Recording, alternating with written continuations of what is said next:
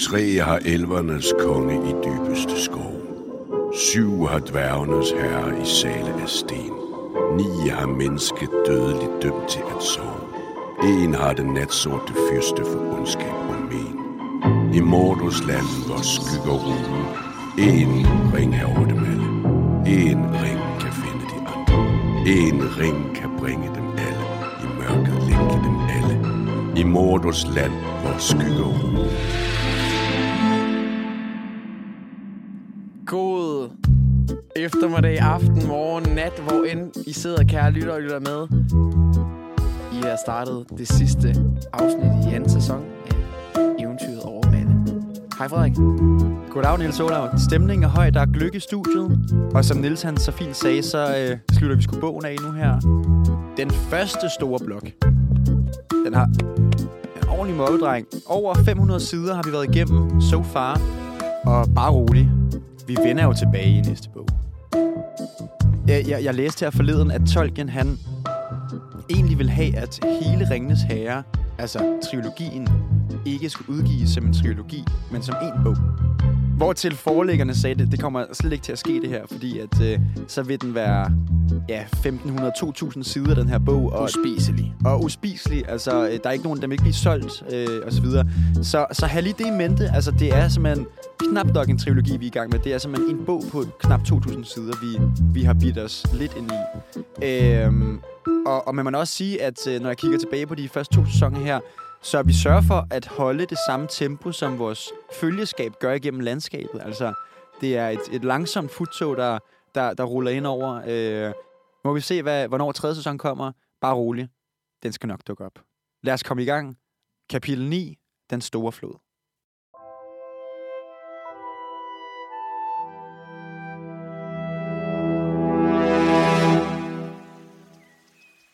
Frodo blev vækket af Sam. Han opdagede, at han lå velindpakket under høje træer med grå bark i et roligt hjørne af skoven ved bredden af den store flod Anduin.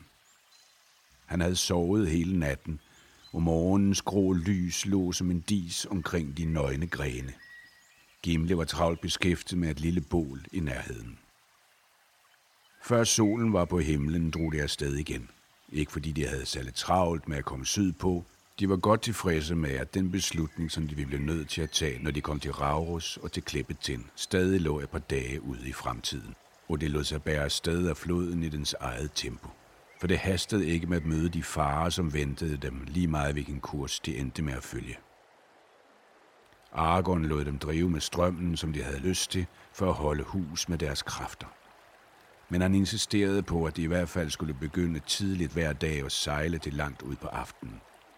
For hans hjerte sagde ham, at det hastede, og han frygtede, at den mørke fyrste ikke havde ligget på den lade side, mens de havde dvalet i Lorien.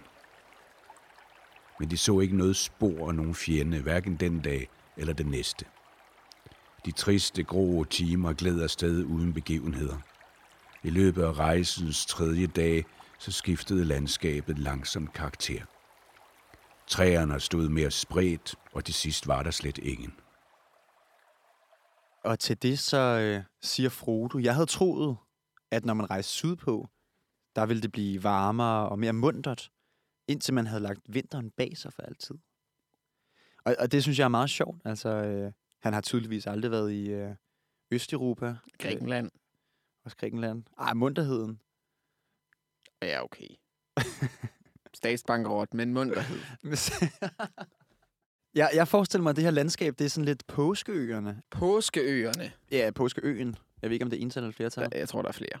Ja, altså et landskab, der, der, hvor, at, hvor jorden er blevet drænet på en eller anden måde, og det er derfor, at der ikke kan vokse noget. Og når, når først den har nået så et, et vist, øh, hvad siger man, punkt i den her drænethed, og vinden øh, har, har banket nok træer ned, så, så kan den simpelthen, så, så er der kun en vej, og det er, at, at, at skoven forsvinder. Øh, og det er, lidt det, man, det er lidt det, man fornemmer her. Og man skal da også tænke på, at de begynder at komme til nogle vider, hvor at der er noget vind. Øh, Rohan, der er på deres højre hånd øh, på vestsiden, af den her flod, Anduin, de, de sejler på nu her, øh, det er jo et, et det er jo nogle, nogle vindbakker, kan man sige, ikke? Og, og det må man også sige, det brune land og, og klippelandskabet, der ligger syd for, er. Ja, det er sådan steppelandskab, ikke, Rohan? Græsstepper. øh, som, som ikke er lige så goldt som det andet. Så det er lidt grønnere område, ikke? men stadigvæk bart øh, og, og vindblæst. Øh, værbit, kan man også kalde det. Og Rohan, det er jo det, er jo det her rytterige, vi har nævnt det lidt før. Øh, Rohirrim er, er rytterfolket. Øhm, og Argon fortæller, at, at øh, tidligere tider, der har der været rytterfolk helt ned til vandet. Øh, det er jo klart, at en flod er jo, er jo, er jo hvad skal man sige, en, en ressource. Øh, men, men nu er der ikke øh, noget liv øh, ud over fuglefløjt at, at øh, spejde. Og det er simpelthen fordi, for det første kan, kan fjendens magter på, på den østlige side af floden her øh, skyde over floden med pile. Øh, men de er også begyndt at lave raids, simpelthen bevæge sig over floden, orkerne, og stjæle øh, heste her, herve de her studerier, som, som øh, Rohirrim øh, ligesom er funderet på. Så derfor er der, er der gold, der er øde, og der er ikke nogen øh, hverken venner eller fjender at se øh, lige nu. Og det kan man også fornemme øh, i bruderskabet. De går sådan lidt ind i sig selv. Øh, altså det her, det her landskab, det begynder at tage en lille smule på, på dem. Øh, Gimli, han sidder i sin, fordybet i sine egne tanker. Der bliver kommenteret, at han filosoferer over, hvad han kan gøre med de her tre hår, øh, som han fik af Galadriel. Han vil måske tage det ind i en guldmedaljon, og de andre, de sidder også lidt og, i, der, i deres egne tanker. Boromir, han, han bliver beskrevet som, at han sidder og bider negle og snakker lidt med sig selv, og virker en lidt ude af den. Og det er den stemning, altså det er, det er flodens vuggende gang, dybere og dybere ud i det ukendte. Øh, jeg tænker sådan lidt Heart of Darkness, mm. Apocalypse Now. Mm. Øh, at at det, det, man, man går ind i et i kamre i sit hoved, hvor at man ikke nødvendigvis normalt befinder sig. Det eneste tegn på liv, de ser og hører, det er en masse mindre fugle, der piper rundt. Og dem er der øh, trods alt en del af. Og på et eller andet tidspunkt, så opdager de en, en større en, en kæmpe stor fugl, bliver det beskrevet som. Legolas, han, han synes, det ligner en ørn, og han, hans øjne er jo helt klart de bedste, men, men der bliver bundet en kommentar op på det, som der lyder, vi er langt fra bjergene. Der burde ikke være ørne her. Så hvad er det her? Det er meget, meget langt væk, og det er tydeligvis rigtig, rigtig stort. Vi finder ikke ud af det lige nu. For øh, de drager videre og ligger sig ned om aftenen til lejr. Og mens de ligger her øh, og tager deres hvil for natten, så øh, fortæller Sam, hvordan han har set en eller anden træstamme med øjne. Et levende træ følge efter dem. Som drivtømmer på floden her. Men det her træs, den her træstamme har også sådan nogle padler lidt som svømmefødder, men større end en svanes. Og Frodo han siger, jamen, øh, jeg ville synes, normalt ville jeg synes, at det var meget mærkeligt, det du sagde, men, men jeg har set det samme, og jeg tror ikke, det er træ. Jeg tror, det er det, der har fulgt efter os. Også i Lorien, som klatrede op til det her flet på et tidspunkt til os. Jeg tror, det er Gollum, siger Frodo. Til Sams lille historie, der siger Frodo, at hvis han nogensinde ser noget lignende om natten, når han holder vagt, så skal han væk ham. Vi bliver nødt til at, at finde ud af præcis, hvad det er. De regner med det i Gollum, men, men den her følelse af, af ubehag ved at blive forfulgt, af det her lille væsen, hvor man aldrig kan vide sig sikker om et par kolde fingre lukker sig om halsen på en, mens man sover. Det må være ret creepy. Mm. Og der går ikke lang tid, før at det lyder sådan her. Ud på de små timer blev Frodo vækket af sin dybe mørke søvn, ved at Sam ruskede i ham. Det er næsten synd at vække dem, viskede Sam. Men de bad jo selv om det. Der er ikke noget at fortælle. I hvert fald ikke ret meget. Men jeg synes, jeg hørte et lille plask og en snøften for lidt siden. Men man kan jo høre så mange mærkelige lyde ved floden om natten. Han lagde sig ned, og Frodo satte sig op og kæmpede sig ud af søvnen. Minutter eller timer gled langsomt afsted, og intet skete. Frodo var netop ved at give efter for fristelsen til igen at lægge sig ned. Da en mørk, næppe synlig skikkelse kom flydende lige ved enden af det opankrede båd. Utydeligt så han en lang, bleg hånd, der skød frem og greb fast i rælingen. To blege øjne, der skinnede koldt som lygter, kiggede ind i båden. De løftede sig og betragtede Frodo på holmen. De var kun et par alen borte, og Frodo kunne høre det sagte, væsende åndedrag. Han rejste sig, trak stik ud af det skede og stirrede lige ind i øjnene. Straks blev lyset i dem slukket. der lød en væsen og et plask.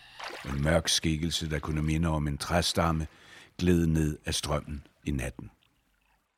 Som følge af det her postyr den her nat, vågner Aragorn også op og, og kan så bekræfte Frodo og Sami, at det, de har set, det er Gollum, og han kan også bekræfte dem i deres mistanke om, at han har fulgt efter dem i et stykke tid. Øhm, hvortil han siger, at han faktisk også har forsøgt at fange ham flere gange, men, men, øh, men Gollum viser sig at være et, et snu væsen. Snu som en rev og glat som en ål. Meget svært at få fat på. Og, og Argon har en mistanke om, at, øh, at det ikke nok med, at han følger efter ham, så kunne han også have grunde til at fortælle fjenden om det her følgeskabs øh, bevægelser og, og planer. Så det er klart en, en, en figur, som Aragorn gerne vil have, have elimineret på den ene eller den anden måde. Som følger det her, at han kan se, at, at, at, undskyld, at Gollum er så tæt på dem, så begynder han også at sige, at nu er det vigtigt, at vi sejler om natten i stedet for om dagen. Fordi øh, der kunne være større chance for, at, øh, at fjenden vil angribe os om dagen. Så fra nu af, så bevæger de sig altså videre øh, på Anduin-floden i komplet mørke, kun belyst af stjernerne over dem. De bevæger sig om natten, som sagt, og, og de bevæger sig ind i et område, som Aragorn, Traver, den der er bedst kendt i vildmarken, i de ukendte steder, faktisk ikke kender så godt. Han ved, at de skal ned omkring øh, et sten, eller sådan et, et vandfald øh, ved det, der hedder... San Gebir. San Gebir, lige præcis. Men han ved ikke, hvornår det kommer, så han, han sejler afsted, øh, har en idé om, det kommer på et tidspunkt. Ja, og så i nattens mulm og mørke, der øh, pludselig kan, det høre det, kan, kan de høre det bruse. Det er det her Sangebir, øh, område, som der ikke er et kæmpestort vandfald, men som der er mere nogle, nogle mellemstrømme, som der er i den her, i den her flod. Øh, og, og de kæmper mod strømmen. De skal selvfølgelig væk fra det her, fordi det for det første i, i natten, der, der er det ikke særlig godt at bevæge sig ud i sådan noget her. Og, og så tror jeg, at den bedste... De, de har fået anbefalet at bære deres både igennem de her områder. De skulle være ret lette, de her både. Og det bliver den østlige bred, som der er den letteste at forsere hen til. Og vi må tænke på, at, at alle giver den gas i båden, og, og det er simpelthen øh, den brusende flod, de kæmper imod. Så, så når, når man er tættest på den østlige, så tager man den østlige. Og de kommer ikke ret tæt på den østlige bred, før at den bulrende brusen fra floden begynder at ændre sig. Lyden bliver til vislende pile, der, kan, der flyver ud af mørket inden for skoven af. Og, øh, og der er tydeligvis fyldt op med orker derinde. Det er ikke rart. En af disse pile finder også øh, følgeskabet. Heldigvis kan man sige, så rammer de ringbæreren. Og hvorfor siger jeg heldigvis der? Jamen det er jo fordi Frodo er den eneste, der jo bærer denne mithril brynje. Så han bliver ramt mellem skuldrene, men mithril brynjen afbøder ligesom den her pil totalt. Og Frodo får højst det, det der man vil kalde for et blåt mærke. Men det visler altså med pile omkring dem, og de drejer øh, 180 grader om tilbage mod den vestlige bred. Øh, og heldigvis er der ikke nogen af de her pile, der ellers rammer nogen fra, fra broderskabet på den vestlige bred, der kan de se øh, i mørket, at der er nogle store buske, der vokser ud over bredden, når de tager tilflugt i de her buske. Og de har knap nok forseret sig ind imellem bladene, før det lyder sådan her.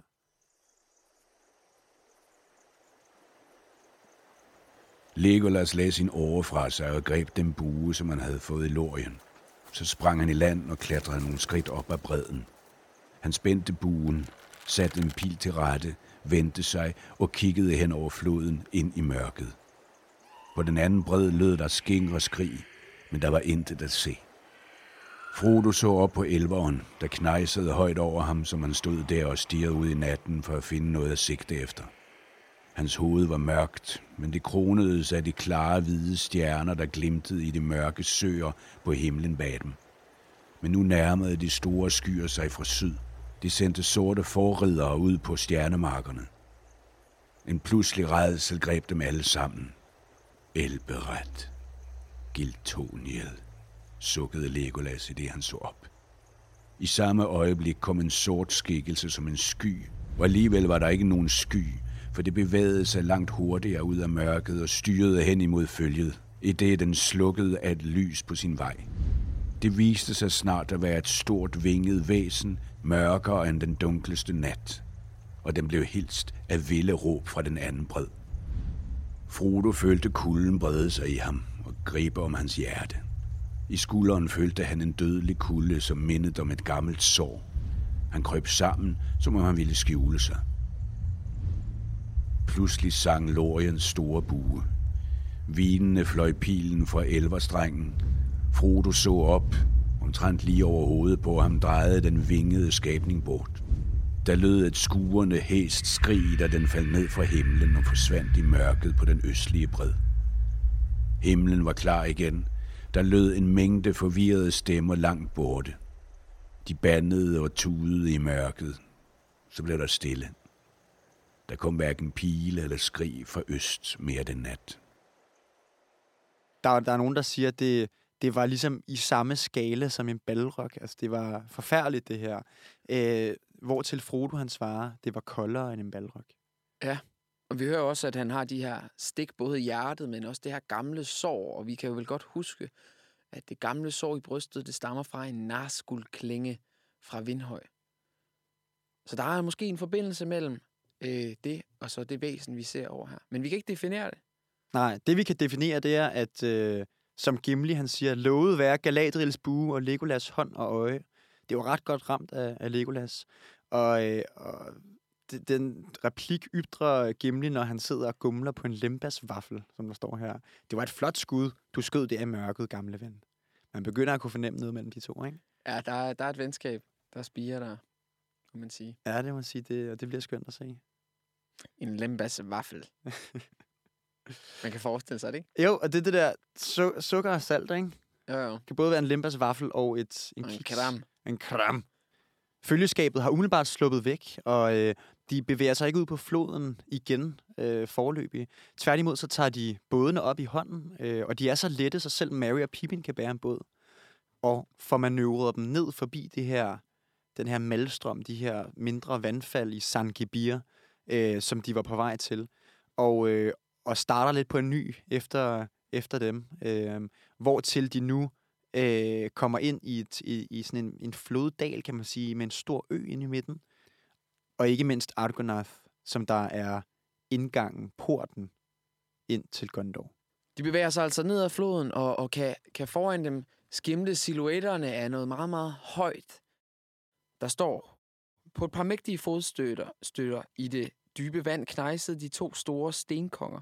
Med sløret blik og furet pande skulede de stadig vredt mod nord. Begge to havde venstre hånd løftet med håndfladen udad i en advarende gestus. Begge holdt en økse i højre hånd. På begge hoveder hvilede en smuldrende hjelm med en krone. De virkede stadig mægtige og majestætiske, to tavse vogtere over et længst forsvundet kongerige. Hvad er det, vi er kommet til her, Frederik? Kan du give lidt øh, viden om det fra, fra leksikonet? Altså, jeg, jeg synes egentlig, at citatet, som du læste op fra selve Ringens Herre, øh, beskriver jeg dem jo fantastisk. Og det er meget det samme, der står i, øh, i, øh, i leksikonet her. Der står også kendt som kongesøjlerne, kongeporten og Gondors porte. Førstnævnte, det vil sige kongesøjlerne, var formentlig det egentlige navn på Vestron, selvom de alle blev benyttet jævnligt. Mens Gondors porte, som der var det sidstnævnte her, det synes jeg også siger lidt. Ikke? Altså, vi har Gondor, det sydlige kongerige, og vi har øh, Arnor, som der er det nordlige kongerige. Og indimellem så er der altså lidt en ingenmandsland, og, og nu har vi gået fra ingenmandslandet, fra, fra øh, Vildmarken. Nu kommer vi ind i det gamle Numenor-rige. Og, og, øh, og den her, altså man tænker jo på, øh, på, på øh, UNESCO's, øh, Syv- Verdensarvsliste. præcis, og de Syv syv vidundere, vidunder, hvad ja. var det den der, var det i Grækenland, den der store øh, statue af Herkules, eller... Parthenon, nej, hvad hedder den? Øh, den, der står, den står ved indgangen til øh, Rhodos. Ja, præcis. Øh, Kolossos. Kolossus, Kolossen i Rhodos. hedder den der. Den der, det er Hvem- den, det er den øh, bare lige en fun fact, det, det er den, som øh, i Bravos, hvis man har set Game of Thrones og læst Game of Thrones, den, der står ved Bravos med et ben på hver side. Ja, det er den, øh, inspireret derfra. Ja. Så, så både Game of Thrones og måske også Tolkien har, har vidst lidt omkring noget, Måske. noget græsk mytologi. Øh, men men, men det, det må jo sige, altså, at i hvert fald den her, det her vrede ansigtsudtryk og den her løftede hånd, altså det er jo, det er jo virkelig en, en, en port, der vil noget. Øh, og så forestiller det jo Isildur og Anarien, som der er, øh, Isildur er jo forfader til den kære Elisar, Aragorn, Traver, som der sidder i båden her. Isildur var ham, der havde chancen for at destruere ringen, men ikke gjorde det. Isildur er jo eksemplet på det svage menneske, ikke? Ja, ja. Slap af. Og jamen, det er han jo. Øh, Bare fordi Frederik han er en Isildur fanboy, så kan vi andre jo godt prøve at se tingene i et klart lys. De passerer Argonath, kongers, kongestenene, og er nu kommet til det punkt, hvor at de faktisk for alvor skal vælge øst eller vestbredden. De kan ikke udskyde det mere. Nej, for foran dem ligger der ikke bare sådan et, øh, et, et lille vandfald, som det de var før, ved før. Nej, nu venter Adaudos faldet. Altså et meget, meget, meget voldsomt øh, vandfald. Og nu skal de vælge. De skal ligesom også væk fra floden. Der er aldrig nogen både, der kommer forbi det sted, kan man sige. Øh, så de må vælge nu. Skal de mod vest eller mod øst? Mod Minas Tirith eller mod Mordors nordlige port? Og sådan slutter 9. kapitel den store flod. Vi har bevæget os ned af det her, hvad skal man sige, monument af en flod, som, som på mange måder definerer Midgård, øh, kommer igennem en masse forskellige landområder.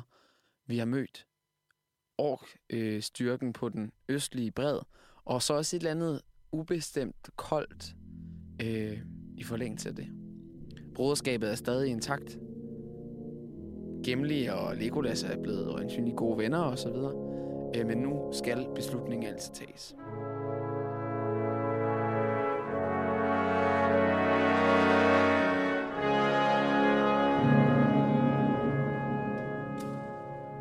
Argon vågner op i nattens mulm og mørke. Han har en dårlig fornemmelse. Han går hen og vækker Frodo. Siger, træk dit svær. Lad mig se på det.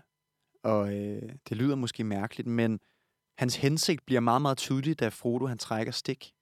Og han kan se, at det lyser svagt. Det blege, kolde skær, som elversvær lyser af, når der er orker i nærheden. Når Morgoth og Melkors afkommer i nærheden. Så hvad skal de gøre? De må jo virkelig tage en beslutning. De skal drage videre herfra. Det er ikke et sikkert sted. Hele følgeskabet er nu vågnet, og de kigger på Frodo.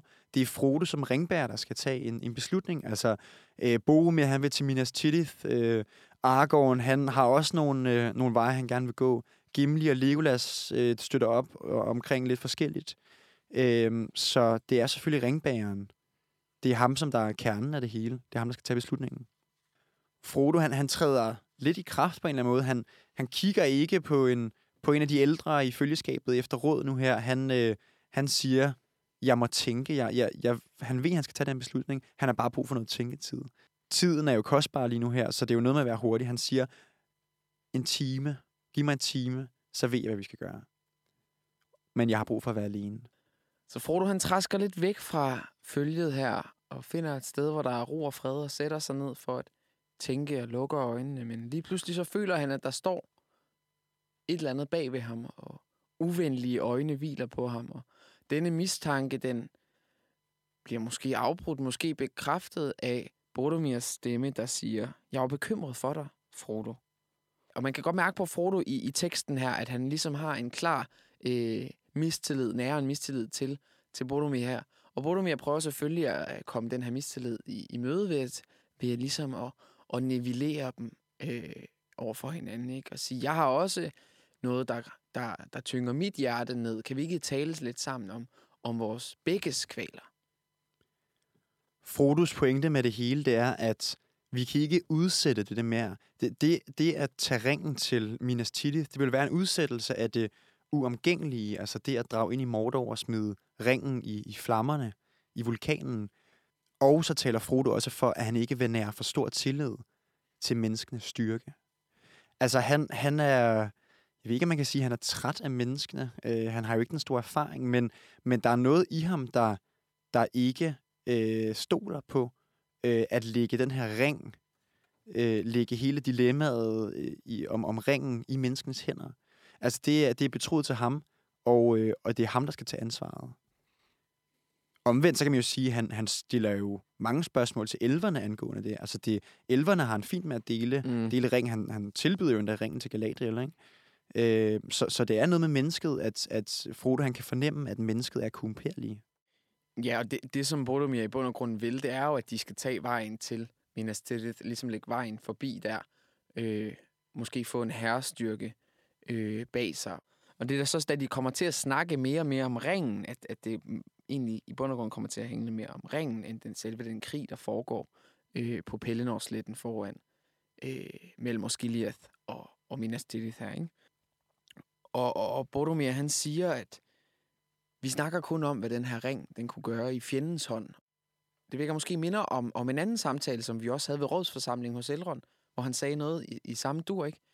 Kunne vi ikke bruge den her lille genstand for vores egen vindings skyld? Vi taler aldrig om, hvordan den vil kunne gøre godt, hvordan den vil kunne hjælpe Gondors stående her til at vinde denne krig. Og det er her, man fornemmer, nu er vi inde på, på, på hvad skal man sige, dangerous ground, dybt vand, ikke? Og det, der ligesom forsejler den her samtale, det er, når Boromir han så siger, må jeg ikke få lov til at se den igen? Frodo, han, han, han reagerer meget, meget kraftigt. Hans hjerte bliver koldt. Man kan næsten fornemme, hvordan at alt bare pludselig går op for ham, hvad det er, der er ved at ske her. At Boromir, han faktisk er blevet korrumperet. At, at der er ikke nogen vej tilbage. Det er det, hans hensigt er. Så, så øh, der, der skriger bare en frygt ind i, i Frodo. Øh, Boromir, han lægger en hånd på Frodos skulder. Umiddelbart en venlig gestus, men øh, Frodo, han kan mærke, at hånden, den diger af indestængthed.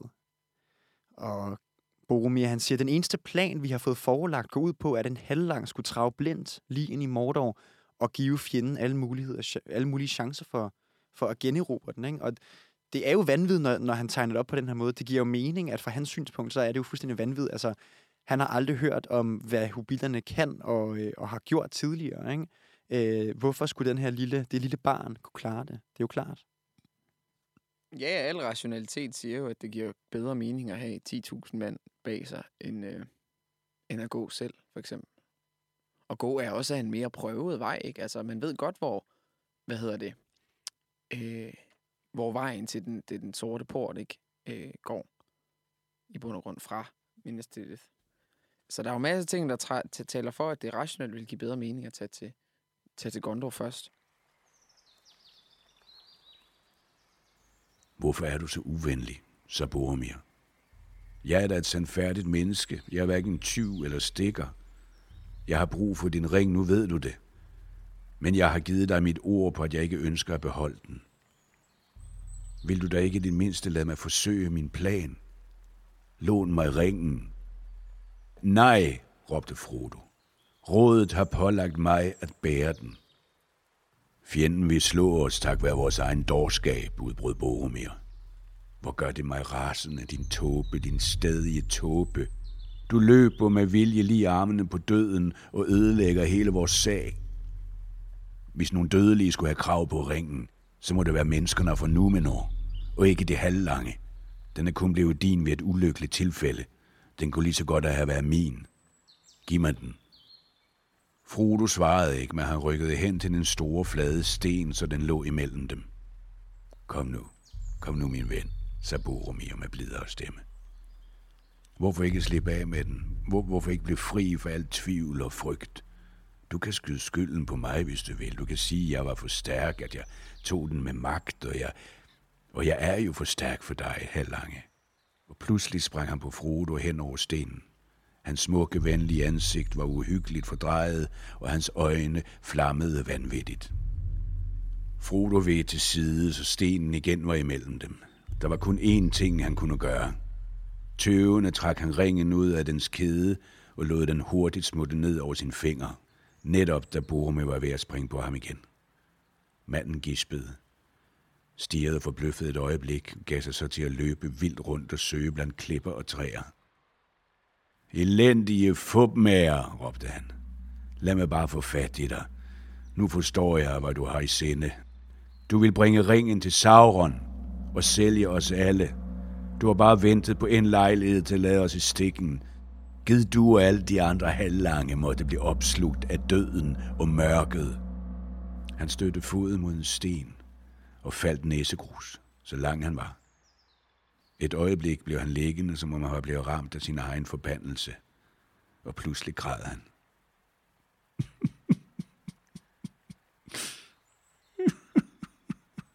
Og jeg synes også, det er en smuk opbygning, den her. Altså, øh, nu har vi jo beskrevet meget, hvordan at, at, at situationen eskalerer, og så får man lige klimakset her i, i citatet med, men men det er fandme godt bygget op. Altså, øh, man, man holder af Boromir igennem hele det her, synes jeg.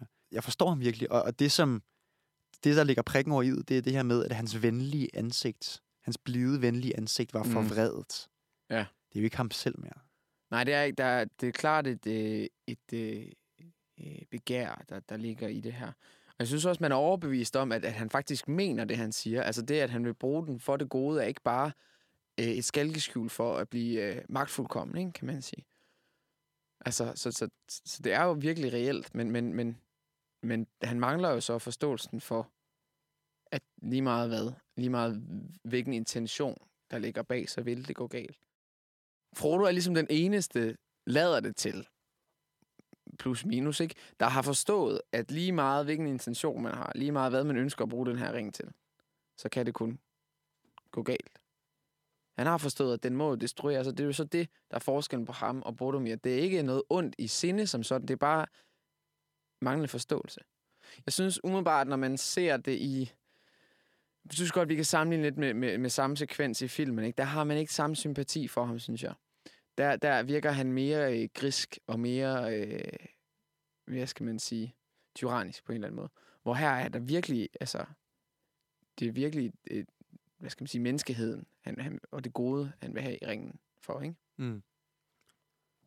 Ja, og jeg, jeg bider særlig mærke, når du siger forskellen mellem Frodo og Boromir, fordi når man når vi var i starten af, af den her sæson øh, i, i Kløvedal ved, ved rådsforsamlingen her, der kan man sige, der var, der var det den gode side, man så af alle de mennesker, der sad. Altså folk stillede kritiske spørgsmål. Boromir, han stillede nogle gode kritiske spørgsmål. Det var ligesom, øh, det var logikken, der talte langt hen ad vejen, og, og det var sådan en, altså der var måske ikke den store forskel på Boromir og Frodo på det tidspunkt. De, øh, de ville det samme. De ville jo gerne bekæmpe det onde og, og, og lade det gode sejre. Og så hen ad vejen, der, der bliver deres personligheder taget ud på hver sin tangent, kan man sige. Ikke? Og, og, nu, øh, og nu, nu er de længst fra hinanden her i, i dette øjeblik, i, i slutningen af bogen. Så, øh, så, så det, det har været en dramatisk udvikling mellem de her to, og, og det er jo også noget, der, der er blevet svagt, svagt antydet igennem, Mm. igennem de sidste par kapitler, siden man fik introduceret Boromir. Ja, ja, det har det. Der har der været en masse hints og øh, forskellige blikke, der er blevet sendt og så videre. Hmm. Øhm, han har helt sikkert gået og tænkt over det her i lang tid. Men, men jeg synes også, det er værd at dvæle ved, hvordan at vi har så mange forskellige øh, følelsesregistre igennem, ikke? Altså, der er den her slæske, øh, manipulerende type i starten, der forsøger at gøre dem ligeværdige og tale om sorg og bekymring, til, til det ligesom eskalerer eller optrappes derfra, til han tænder fuldstændig af til sidst, og ligesom tror med at tage den fra ham med magt, ikke? Og så slutter det ved, det, man kan sige, der hvor en voksen mand, nu bliver det måske lidt stereotypisk, men der hvor en voksen mand virkelig har fået pillet alle sine lag fra i grådet, ikke? Øhm, og det er, jo, det er jo super fint. Ja, og mens at Boromir han ligger og hulker i, i, i de brune blade her, der løber Frodo væk med ringen på. Og han, øh, og han løber hen til en gammel ruin, som der tidligere er blevet beskrevet som Amon Hen. Øh, og det, det er simpelthen øh, noget bebyggelse, som øh, Numinor har bygget i tidernes morgen, som ligesom, jeg, jeg tænker, at det har været i forbindelse med porten ind til Gondor, det her, de her Argonath-kongestatuer. Øh, Amon Hen, øh, tror jeg, altså Amon, det betyder jo en bakke, øh, ligesom Amon Sul, øh, vindhøj, øh, som vi havde øh, tidligere. Amon Hen, det betyder så ligesom, øh, den, hvor, man, hvor man kan se langt, det er, det er øh, seerhøjen, kan man næsten sige. Og, og det er også det, som, som Frodo han oplever, når han løber op på toppen af den her, den her ruin. Han kan simpelthen pludselig se utrolig langt. Og længere end man som menneske, som næsten som elver vil kunne se. Ja, fordi han har jo stadig ringen på her. Det er vigtigt. Øh, han er stadig omgæret af den her magi. Og, og, og jeg har også en idé om, altså vi må, det er en høj, ikke? det er jo ikke et bjerg. Det er ikke fordi, vi er oppe på Karadras tænder her, vel? Men alligevel så kan han se utrolig, utrolig langt. Så det er også som om, man kan se igennem ting, ikke? Igennem træer, igennem andre bakkedrag og så videre. Fordi det står beskrevet her, men hvor end, hvorhen han end vendte blikket, var der tegn på krig. Togebjergene var som en myretue, orkerne strømmede ud af mange tusind huller. Under Dunkelskovs grene stod en dødelig strid mellem mennesker og elver på den ene side og uhyggelige væsener på den anden. Beordningernes land stod i flammer. Der lå en sky over Moria, og røg steg til værs ved Loriens grænser. Og så videre, og så videre, ikke? Han kigger også til Rohan. Han kigger til Isengard, til Raharat, altså helt nede sydpå. Han kan se hele Midgård i bund og grund. Han kan se helt til Gorgoroth-sletten, som der er den slette, der ligger ude foran øh, Mount Doom. Mm. Og, og nu har vi jo vores øh, nyanskaffede kort imellem os her. Jeg forestiller sig Ja. næsten, at, at, at, at det er kortet, han, han kan stå og se på her. Ikke? Altså, når man kan se så langt... Øh, jorden er jo... Øh, jorden er jo rund øh, på det her tidspunkt i tredje tidsalder. Øh, men, men han kan stadig godt, han kan stadig se det hele, så det må næsten være som at, at se på et kort. Den her visuelle oplevelse, han har på Amon Hen, den, den eskalerer op til, at der begynder at komme stemmer i hans hoved. En stemme siger, tag ringen af, tag ringen af. En anden stemme siger, behold den på, du vil jo gerne. Det her tankemylder, det bliver højere og højere, og han hører sin egen stemme råbe aldrig. Og det ender med, at han selv tager en beslutning blandt alle de her stemmer, og tager den af. Og der er jo, der er jo det her spil omkring den frie vilje i, øh, i Ringenes Herre, og Mm. og jeg tænker, det, det er helt sikkert det, der begynder at plage ham ind i hovedet nu her. Ikke? Den her, det her tankemylder, den her, det her kaos, der er opstået ind i hans hoved, det tror jeg også skaber en renhed i, hvad der skal ske. Altså, han har selv taget en beslutning. Han har flygtet fra Boromir. Nu ved han, hvad han skal gøre.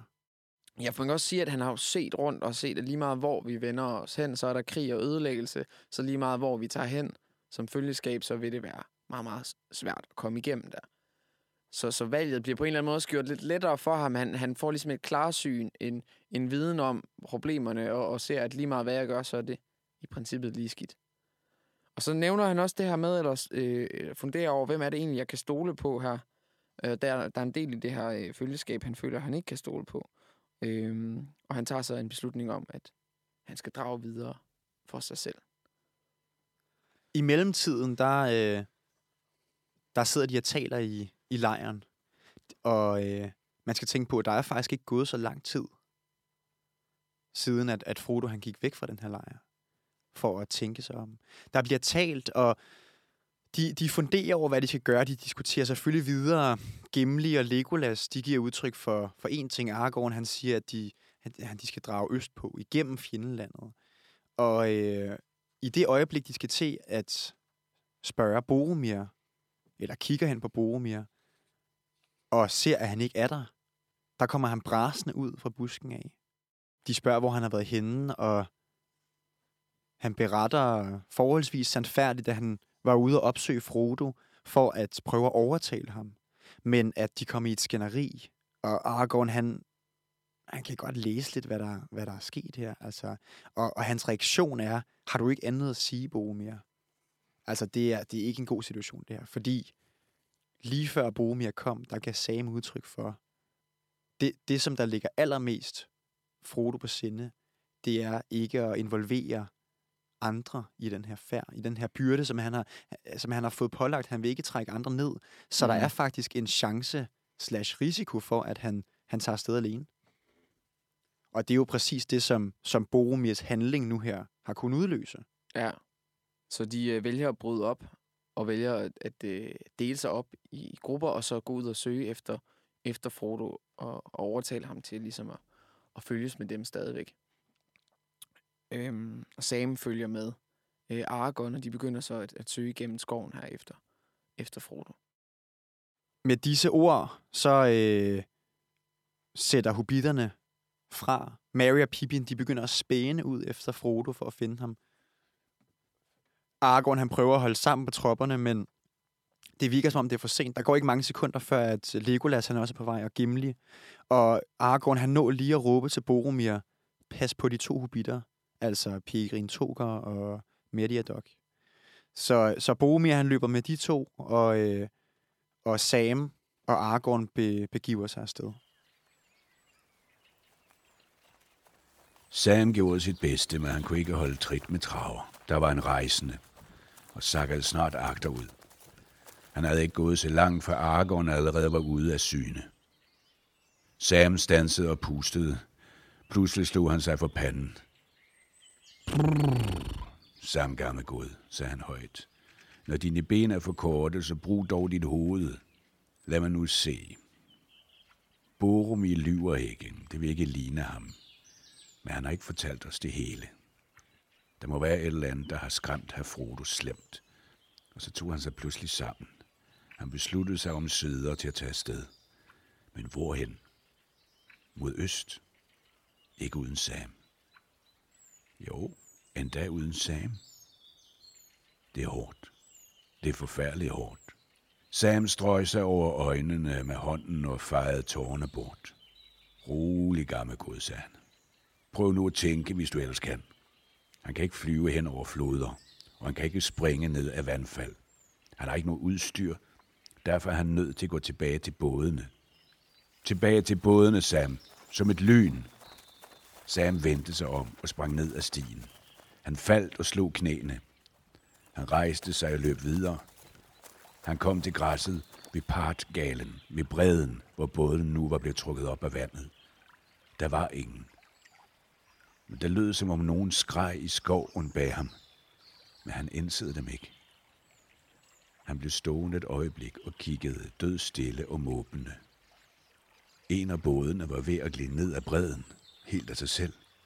Med et råb løb Sam hen over græsset. Båden gled ud i vandet.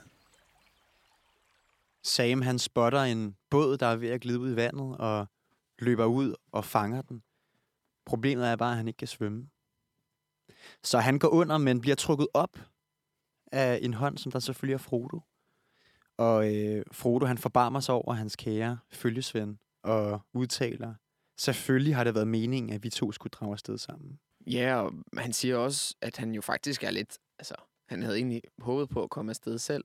Men når det så er sagt, så er han enormt glad for at se Sam der alligevel. Fordi så var det jo ikke hans beslutning at tage Sam med, eller ej, så var det jo lidt skæbnen, kan man sige. Eller Sams egen intellekt, der gjorde, at han var det sted.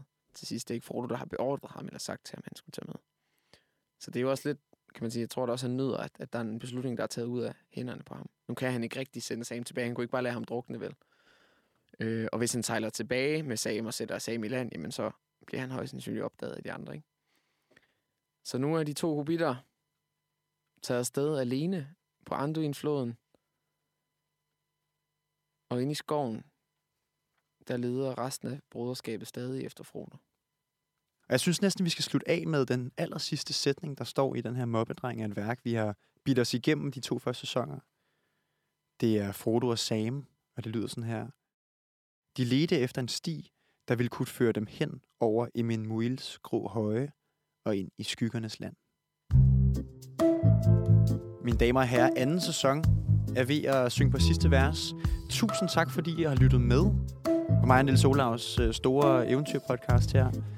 Øh, der kommer mega mange fede beskeder på Facebook. Det er så dejligt. Bliv ved med at sende dem, hvis man har noget på hjerte. Nogle, nogle nørdespørgsmål. Eller nogle fuck-ups, vi har lavet her. Det, det sker jo indimellem, når man, når man skal snakke i en, i en time uafbrudt øh, omkring det her spændende univers. Please, sig det videre til alle jeres nørdevenner. Øh, der, jeg tror, vi har sådan en, en tusind faste lyttere eller sådan noget der øh, lige nu her. Tusind er, er mere, end, øh, mere end rigeligt til os, men det virker som om, at der, at der er masser, som der er sulten på noget ringtes her derude. Så sig det til, til jeres venner. Gå ind og like os på Facebook. Øh, hvad, hvad er der ellers mere at sige? At vi ses det næste semester Det gør til en ny bog, hvor øh, man skal glæde sig. Det bliver en lidt anden struktur, tror jeg. Tolkien går lidt anderledes til værks i, øh, i næste bog. Øh, det bliver spændende. Vi ses.